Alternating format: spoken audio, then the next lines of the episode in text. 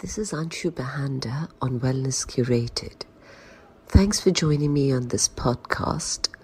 My mission is to empower you with health and wellness so that you can then go and empower others.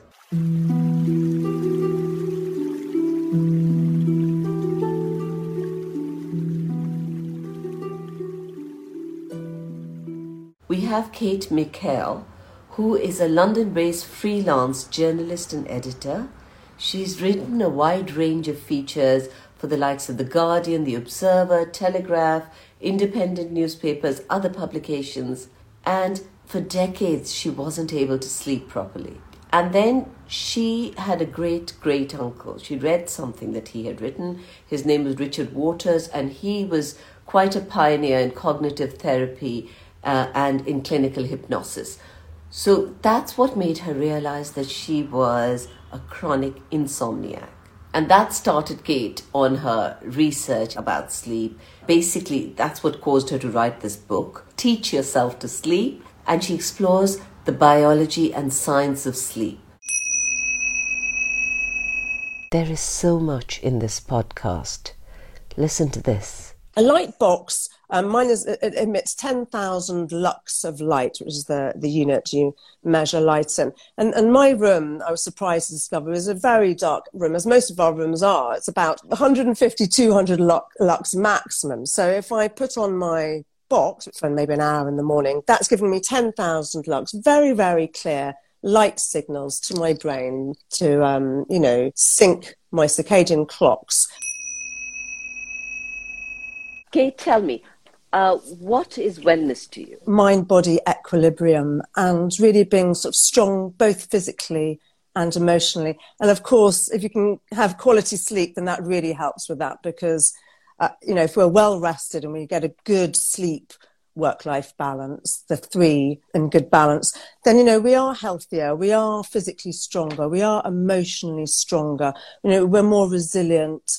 We're, we're on a more emotional sort of uh, even keel we have more energy, we're cognitively sharper, we make better decisions. I mean, everything about our day is improved, and therefore, you know, our wellness as a result. You know, we're able to be on top of our day and get the most out of our day. So I would say that sleep really is foundation, you know, of wellness. I couldn't agree more. I mean, I know people who can do with less sleep, but if I don't get enough sleep, I'm like a zombie. But I have never come across a situation where so many people are having issues with sleep. The last two years, particularly since the pandemic. Why do you think that is? Well, yes, sleep is a problem for so many people and it, it is getting worse.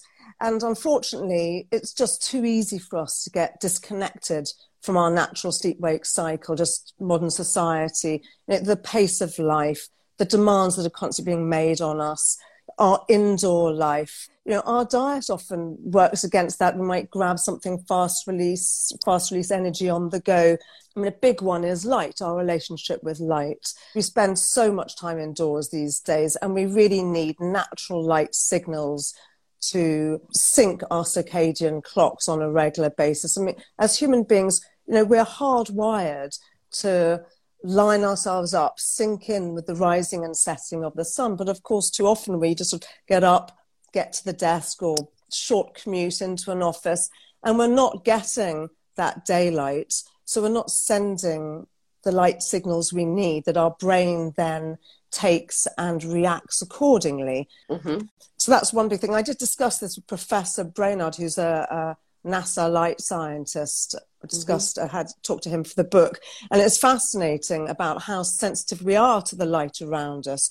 And all those signals are being relayed constantly. Our body, we physiologically react. So later on at night, obviously, we need our melatonin levels to rise, and how quickly we can suppress that with the wrong light signals. So that's one big area. Another one is our cortisol levels. I saying the pace of life these days being so fast our cortisol levels, our stress chemicals, can be pushed up. We don't necessarily have to feel, oh, I'm so stressed, but it's even just the relentless demands, the relentless messages, alerts, things we have to respond to, noise pollution. Uh, these are all pushing our cortisol levels up, and that can stop us sleeping well at night. And of course, as you mentioned, the past two years, coronavirus, COVID, you know, it's caused huge anxiety, a lot of pain, and it has, on a day to day basis, disrupted routines, blurred those boundaries between work and play. And unfortunately, one of the post COVID symptoms for those who have caught COVID is insomnia. So it is a big problem, and it's you know, it's how do you get back on track? It's very interesting what you're saying about light and how important that is, because also what's happened with a lot of people since the pandemic is they're not going out to their offices. So you're getting less time in the light, you know, your bedroom to your study or going into your desk in your own bedroom. Yes, exactly. Your commute can be one minute and, and and the light indoors is so dim compared to outside. I mean, obviously, one of the uh, tips, if you can do it, a lot of people obviously not even getting dressed for work, their loungewear, but you know, do a pretend commute around the block. You know, just try and get give yourself a bit of daylight. But even just sort of sitting next to the biggest window in your in your home and looking up and, and taking in the light you know we really do need our body needs that you know that's what we are hardwired to yes. take in i do yoga and in yoga you have the sun salutation which you do facing the sun mm. so you're constantly looking up in the sun and you're looking down and then you're looking up again so it's something you're meant to do with the rising sun. So. Yes, yes, yes. Yeah. I mean, that morning, bright morning light. Yeah. So you're saying light, cortisol, and COVID side effects are the three. Yeah, those are three. I mean, it's the pace of life as well, like I'm saying. It's the constant demands that we make, made on us so that we don't sort of have time to switch off. We're sort of chasing our to do list too much often. So tell me, Kate, what do you recommend for all these people who are having a problem going to sleep? Yes, some people have trouble falling asleep, as you know. Some people wake in the night. Some people wake yes. too early. Um, yes. But I mean, the the big thing, starting off, is sort of knowing the basic biology of sleep and how your mind and body works. I mean, this is really vital because then you know we can work against it without even realizing we're working against it. So if you know how it works, then you can work with it. You can support your biology and your body and, and your whole sleep wake pattern. So that is key. Also, looking at the causes, you know, it's not just in the moment. It's things that have been happening in the day. Okay. Is your mind worrying? Are you thinking about problems in the day? Is your bed uncomfortable? It might be sort of things like that. Or is there light pollution coming in? It's working out what is stopping you and then dealing with the causes. I was a chronic insomniac for years and years. And um, I tried sort of regular things. You know, I, I had sort of my lavender oil and um, and did lots of relaxing sort of routines towards the end of the day or just before bed. But I did, had no concept really of how my sleep was formed or, or, what. And so I really had no control of the situation at all, I realize now. Without that understanding, you know, you can't particularly. So it's a matter of realizing that our night and day are completely intertwined, and everything that happens in our day impacts our sleep at night. I now am very conscious of the light I take in, particularly in the morning. I will, as I said, take in that light. I go for an early morning walk if I can. Mm-hmm. I also have a light box on my desk. What is a light box?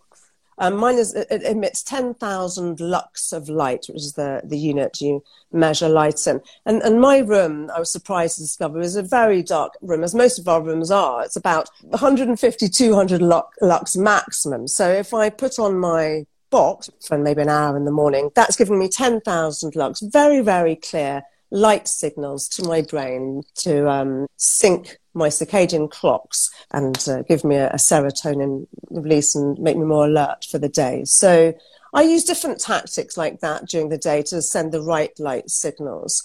Because, that, funnily enough, we need to actually be, reset our body clocks every day. Because we, I don't know if you know, we run slightly longer than the 24 hour clock outside our body clock. So these, these light signals are very valuable. Mm-hmm. Also, cortisol. How do you get your cortisol? Got a whole chapter mm-hmm. on this. Science based stress busters, I call them. And it's not necessarily mm-hmm. stress, it's tension or just being overstimulated during the day, our mind over engaged. So, what can we do to counteract that? As I said, different things work for different people nature was a huge one for people these past two years and continues to be. And that's got proven results. It brings cortisol down, it pushes up our happy hormones. It, you know, it really makes physiological difference, a positive uh, difference to us. I'll use different tactics in the moment, you know, to balance out my hormones in that way. One of my ones is I look at the four happy hormones dopamine, oxytocin, serotonin, and endorphins. And if you can look at those, there are little things you can do to sort of just give them a lift and then yourself a lift in the process and counteract the anxiety or the stressful hormones that are being released. And also, the third thing I'd say, which is really important, is the words and thoughts that we use. Uh, I mean, this is what I found fascinating researching the books, which came, as you said, from my great great uncle Richard Waters. Uh, just the power and the effect that our words and thoughts have on us. They actually change us. You know, they change our sort of you know, our expectations and us physiologically. Okay. Do not call yourself a bad sleeper. This actually feeds into your experience of it. The neuroscience behind this is extraordinary. And, and there's one particular professor, Alison Wood Brooks, at the um, Harvard Business School. She's done some extraordinary studies on this and, and how the words we use change how we actually feel and then how we subsequently behave. So that's really interesting. There's things that you've said today which I don't hear people saying. There's a very important point you made that your day and night are intertwined. So, what I hear a lot of people say is that, okay, three hours before sleep, you should do this. But nobody has said to me before, till I read your book, was that the day and night are intertwined. So what you do in the morning will affect your sleep at night. Yes. And your light box theory was very interesting. Of course, you talked about hormones. And then the other thing, which is very important, and I really believe that, is what you've said about your power of suggestion. Be careful what you think. Don't keep saying, oh my God, I'm not going to be able to sleep again. Or, you know, you've convinced yourself of that, or you convince your subconscious mind that you're a bad sleeper.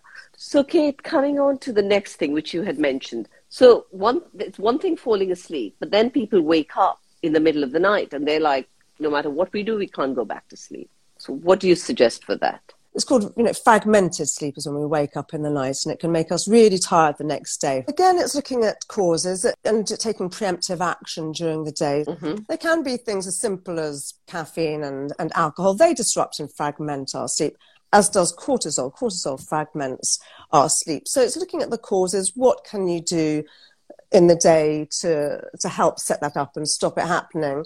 Also, of course, it can just become a habit after a while. So even if you take away all those things, the habit is there. So dismantling that, that habit, which I, I have a chapter on, on the science of habits where I talked to Dr. Carl S. Smith, who's a habit expert. Absolutely fascinating how habits uh, establish themselves in the brain, why your brain reaches for one habit over another, and what we can do to dislodge one and set up one, another one that we do want.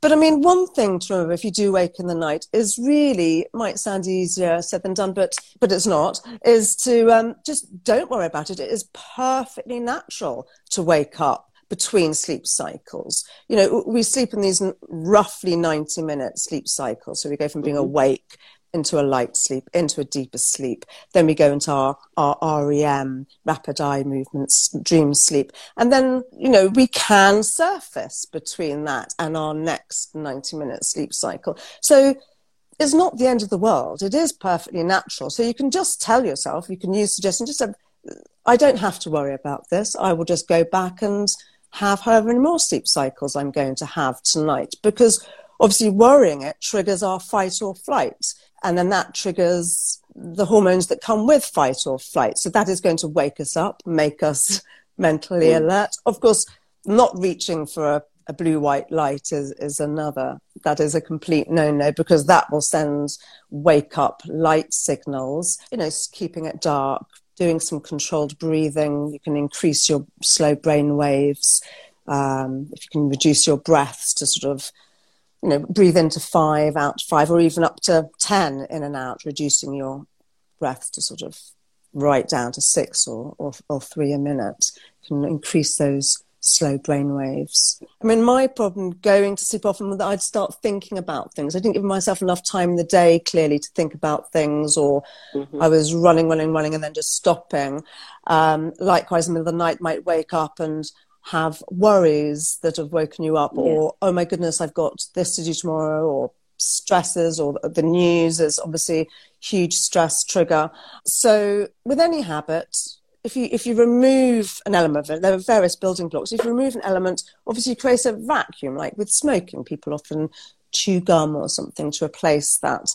Uh, so you can fill in that. Take so if you take out the rumination and the worrying, you can put in um, listing anything you're grateful for, anything that went well in your day or your week, and that will fill that vacuum and then help you relax and uh, offset any fight or flights so that you can relax into rest and digest, which is the state we need to be in to then drift back to sleep. This is Anshu Bahanda.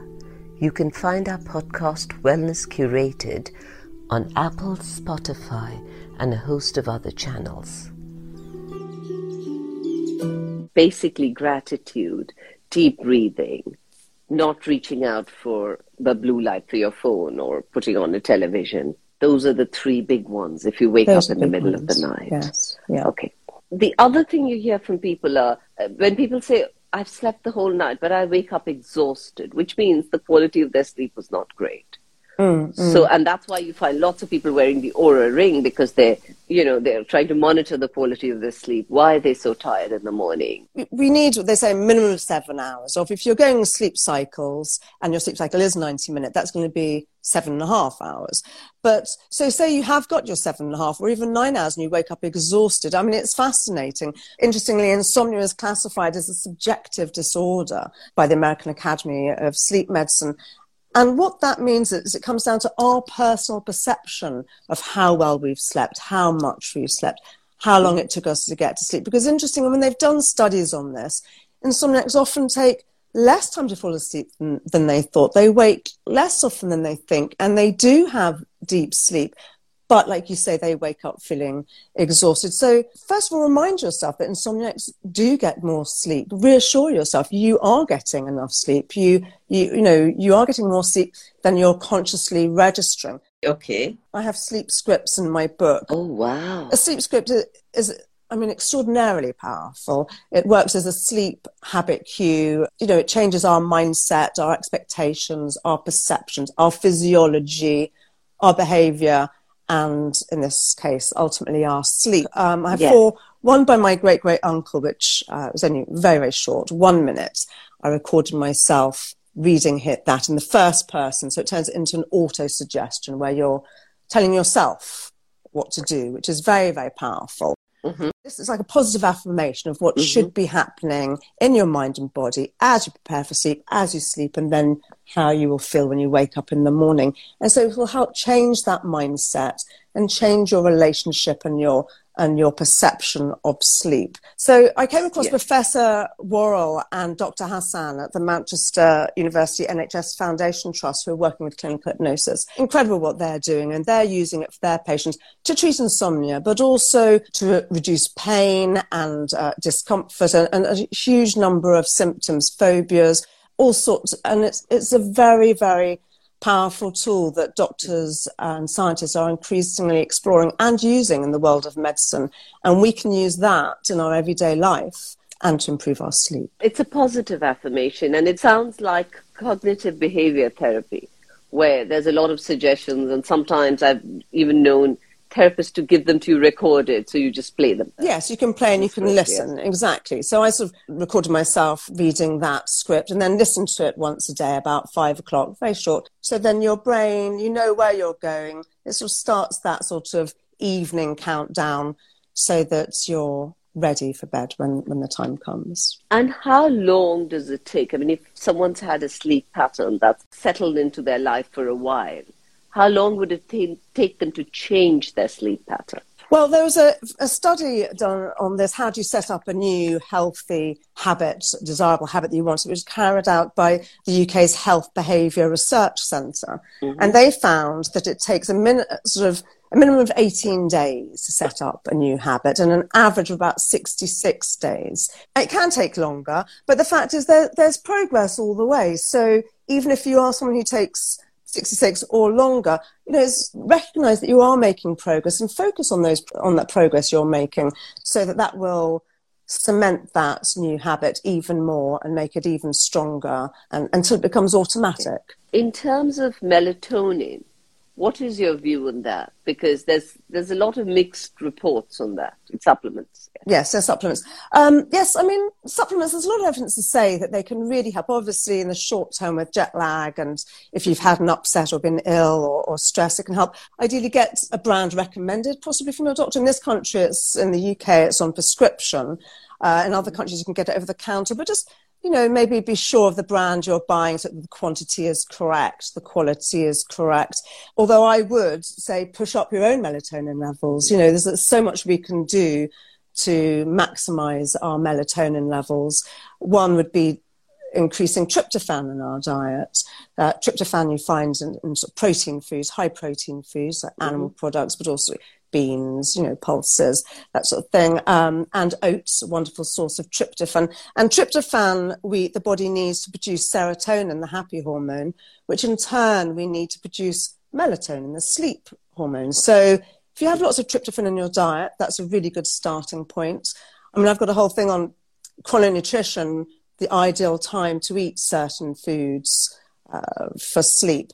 But tryptophan is a very good starting point. And then also to protect your melatonin levels at night so that they're not suppressed by blue white lights, particularly up close phones or screens, mm-hmm. then your body will release, start releasing melatonin, which starts going up about 9 p.m. usually. How can we ensure that people who don't have a problem with sleep, like children, that their sleep patterns remain healthy? I know it is very worrying, and because it really impacts them, you know, physically, but emotionally, it, it's huge. And of course, just on a base level, obviously it impacts their learning as well because we mm. learn while we sleep. So yes, with, with children, it's sort of just trying to keep their circadian rhythm strong, strengthening, you know, trying to make sure they are getting those right light signals, which means coming off off screen, not gaming uh, too late into the night, or if they are gaming, I mean, teenagers, it, it's a it's a battle, isn't it?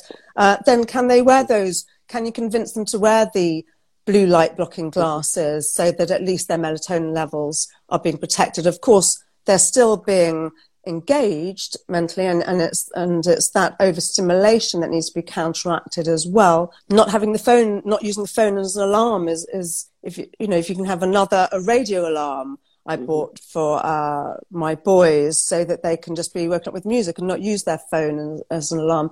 Things, things like that. Anything we can do to sort of strengthen the, their circadian rhythms and, you know, try and avoid, the, you know, the social sort of uh, jet lag, they call it, you know, where you sort of have huge lines at the weekends that up and they're up at sort of seven, half six, seven for school midweek. If you can try and iron that out a little bit, then that would really help them. What you hear from a lot of people is that when there is a sudden stressful situation in their lives, then, you know, their sleep gets disturbed. And we've all mm-hmm. seen that mm-hmm. when we're worried about something, we're constantly thinking about it.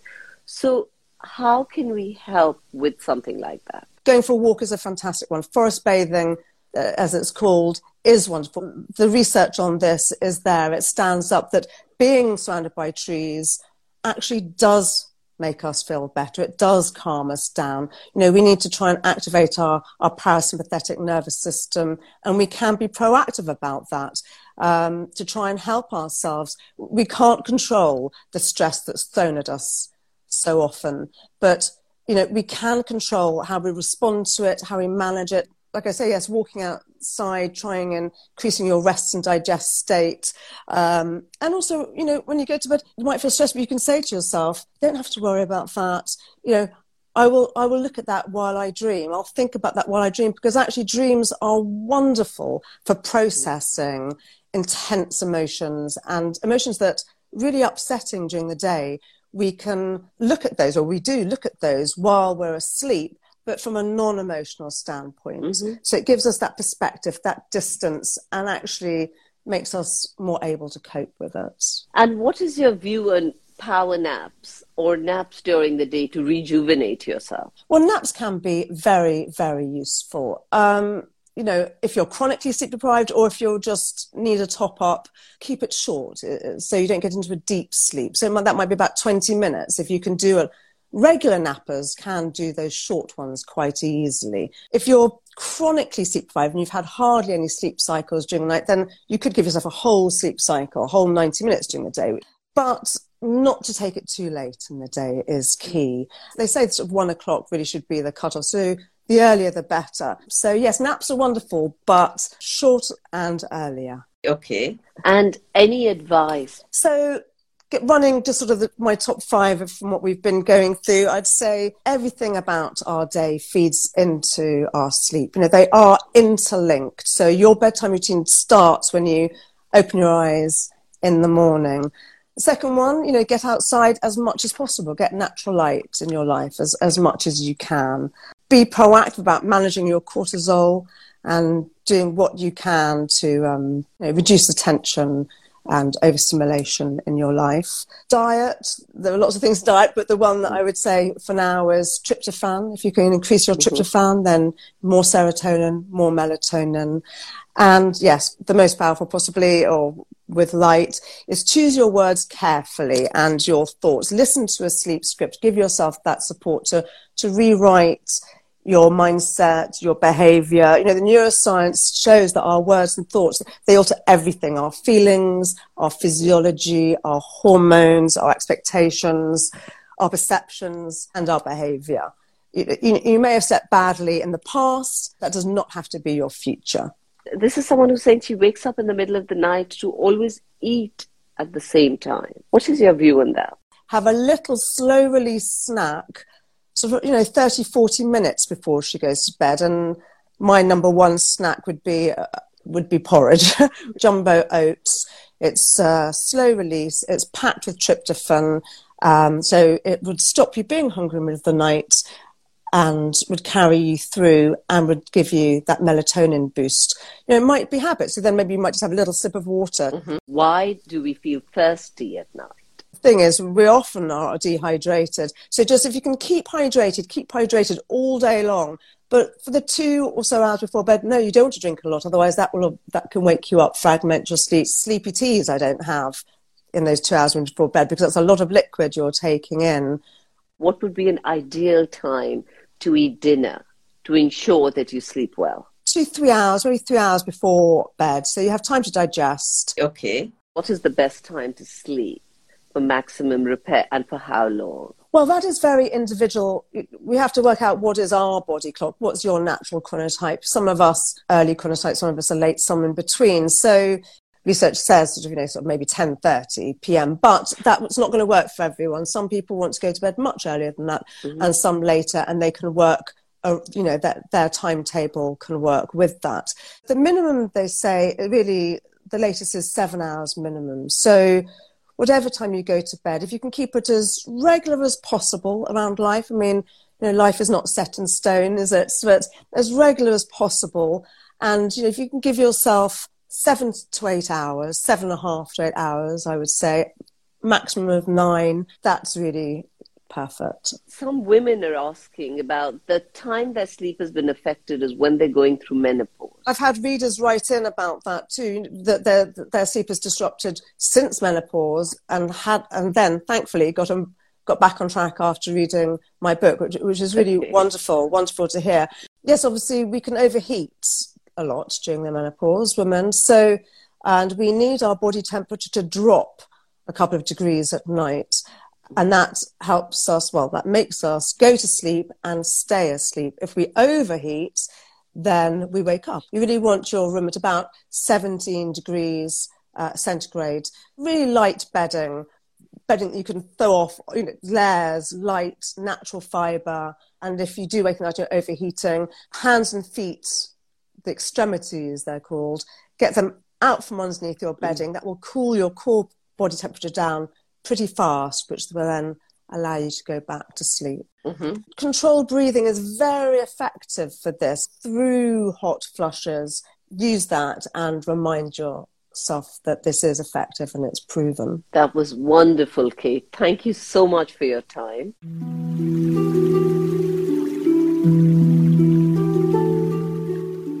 Thanks for joining us.